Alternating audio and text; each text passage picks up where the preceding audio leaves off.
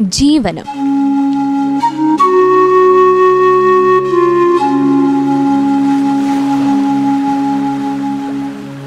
March എട്ട് അന്താരാഷ്ട്ര വനിതാ ദിനത്തോടനുബന്ധിച്ച് Ayurveda medical association of India Wayanad ജില്ലാ വനിതാ കമ്മിറ്റി തയ്യാറാക്കി അവതരിപ്പിക്കുന്ന പ്രത്യേക പരിപാടി.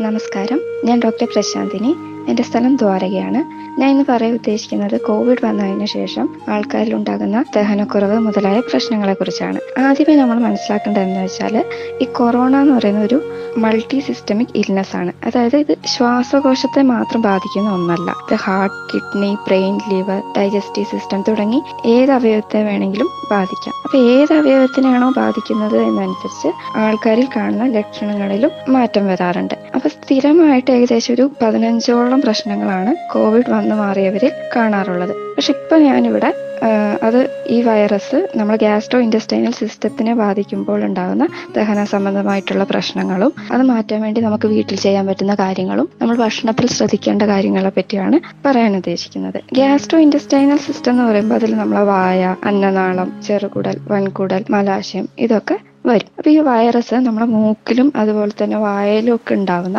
മ്യൂക്കസ് മെമ്പറൈൻ വഴി അകത്ത് കയറി നമ്മളെ ബ്ലഡ് സ്ട്രീം വഴി അകത്ത് കൂടെ പോയി ഇതെന്ത് ചെയ്യും? നമ്മളെ കുടലിനെയൊക്കെ ബാധിക്കും. അങ്ങനെ കുടലിനെയൊക്കെ ബാധിക്കുമ്പോൾ ദഹന സംബന്ധമായ പല പ്രശ്നങ്ങളും ഒക്കെ ആൾക്കാരിൽ കാണപ്പെടും. അങ്ങനെ പൊതുവായി കാണപ്പെടുന്ന ചില ലക്ഷണങ്ങളാണ് വയറിളക്കം ഓക്കാനം ഛർദി വിശപ്പില്ലായ്മ എന്നിവയൊക്കെ. ഇപ്പൊ ഏത് ലക്ഷണമാണ് കാണിക്കുന്നതെങ്കിലും ഇങ്ങനെ ദഹന സംബന്ധമായ പ്രശ്നം വരുമ്പോൾ നമ്മൾ ആദ്യം ശ്രദ്ധിക്കേണ്ട കാര്യം എന്താണെന്ന് വെച്ചാൽ നമ്മൾ ദഹിക്കാൻ എളുപ്പമുള്ള ഭക്ഷണങ്ങളാണ് കഴിക്കേണ്ടത്.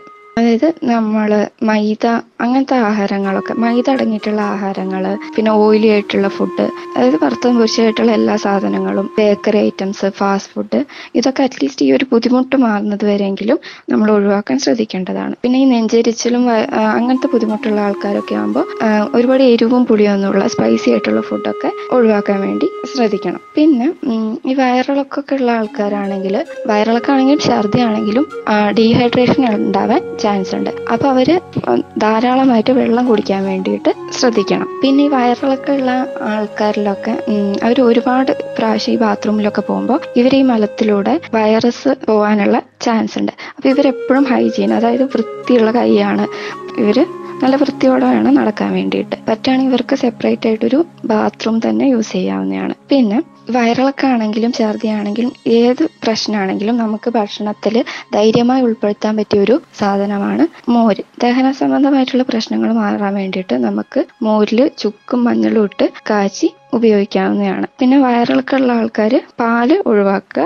പകരം മോരിൽ മോര് വെറുതെ മോര് ഇട്ട് കാച്ചി ഭക്ഷണം കഴിച്ചാൽ തന്നെ ചെറുതായിട്ടൊക്കെയുള്ള വയറിളക്കൊക്കെ ആണെങ്കിൽ ചിലപ്പോൾ മാറും കൂടുതലായിട്ടുണ്ടെങ്കിൽ നമ്മളെ മാതളം അതായത് പോമഗ്രാനൈറ്റ്. അതിന്റെ ആ പുറത്തുള്ള തോട് രണ്ട് മൂന്ന് കഷ്ണം എടുത്തിട്ട് മോരിൽ കാച്ചി അത് ഭക്ഷണത്തിൽ കഴിച്ചാലും അത് കുടിക്കുക അല്ലെങ്കിൽ ചോറിന്റെ കൂടെ കഴിക്കുകയൊക്കെ ചെയ്താലും ഈ വയറിളക്കം പോലുള്ള ബുദ്ധിമുട്ടുകൾ മാറും. പിന്നെ ഈ ഛർദി ഓക്കാൻ അങ്ങനെയുള്ളതൊക്കെ ദഹനത്തിന്റെ പ്രശ്നമുണ്ട് നമുക്ക് അതിലാണെങ്കിലും ദഹനം ശരിയാക്കാൻ വേണ്ടി നമുക്ക് കുറച്ച് കല്ലുപ്പും ചെറുനാരങ്ങ നീരും ഇഞ്ചിയും ഏകദേശം സമം എടുത്തിട്ട് നമുക്കൊരു സ്പൂണ് കഴിക്കാവുന്നതാണ്. അത് നമ്മുടെ ദഹനം ഒന്ന് ശരിയാക്കുന്നതിന് വേണ്ടി ഹെൽപ്പ് ചെയ്യും. അപ്പോൾ ഈ ദഹനത്തിന്റെ കാര്യങ്ങളൊക്കെ ശരിയായതിന്റെ ശേഷം മാത്രമേ നമ്മൾ അല്ലാത്ത കുറച്ച് ഹാർഡായിട്ടുള്ള ഭക്ഷണങ്ങളൊക്കെ കഴിക്കാൻ പാടുള്ളൂ. അപ്പൊ നമുക്കറിയാം കൊറോണ വന്ന എല്ലാ ആൾക്കാരും അത് ഗാസ്ട്രോ ഇൻഡസ്ട്രൈനൽ സിസ്റ്റത്തിനെ ബാധിച്ചവർക്കല്ല ഏതിനെ ബാധിച്ചവർക്കാണെങ്കിലും ഇമ്മ്യൂണിറ്റി കുറവുണ്ടാവും വിറ്റാമിന്റെ ഒക്കെ കുറവുണ്ടാവും. അപ്പൊ അതിനൊക്കെ വേണ്ടിയുള്ള ഭക്ഷ ഇത് നമ്മൾ ഭക്ഷണത്തിൽ തന്നെ ഉൾപ്പെടുത്തേണ്ടതാണ്. പക്ഷെ ആദ്യം ഈ ദഹനത്തിന്റെ പ്രശ്നങ്ങൾ മാറ്റിയതിന് ശേഷം നമുക്കത്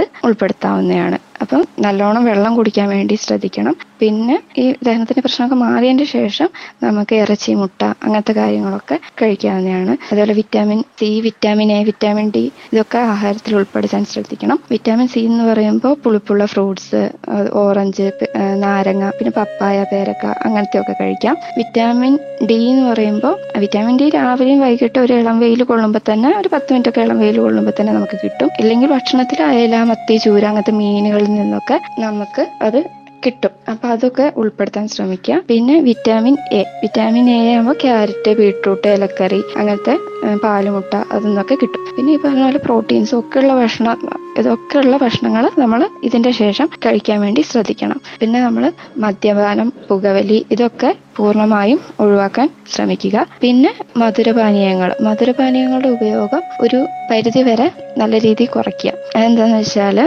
മധുരപാനീയങ്ങൾ കുറച്ചാൽ മാത്രമേ നമ്മുടെ ശരീരത്തിൽ നല്ല രീതിയിലുള്ള രക്തയോട്ടം ഉണ്ടാവുള്ളൂ. നല്ല രീതിയിൽ രക്തയോട്ടം ഉണ്ടായാൽ മാത്രമേ നമ്മളിപ്പോൾ ഈ കണ്ടീഷനിൽ ഒന്ന് റിവേഴ്സ് ചെയ്തിട്ട് പണ്ടത്തെ പോലെ നല്ല ആരോഗ്യപരമായിട്ട് ആവാൻ സാധിക്കുകയുള്ളൂ. അപ്പോൾ ഇപ്പം ഞാൻ പറഞ്ഞ ഈ കാര്യങ്ങളൊക്കെ നമുക്ക് വീട്ടിൽ ശ്രദ്ധിക്കാൻ പറ്റിയ കാര്യങ്ങളാണ്. പക്ഷെ ഇപ്പോൾ വീട്ടിൽ ശ്രദ്ധിച്ചിട്ട് മാറുന്നില്ലെങ്കിൽ പിന്നെ അത് വെച്ചുകൊണ്ടിരിക്കരുത് അപ്പോൾ നമുക്ക് അടുത്തുള്ള ഒരു ഡോക്ടറെ കാണിച്ച് അവരെ നിർദ്ദേശപ്രകാരം എന്താന്ന് വെച്ചാൽ ചെയ്യാവുന്നതാണ്. അപ്പൊ ഞാൻ ഈ പറഞ്ഞ കാര്യങ്ങളൊക്കെ ആർക്കെങ്കിലും ഒക്കെ ആയിട്ട് എന്തെങ്കിലും ഉപകാരപ്പെടുമെന്ന് പ്രതീക്ഷിക്കുന്നു. നന്ദി. ശ്രോതാക്കൾ കേട്ടത് ജീവനം.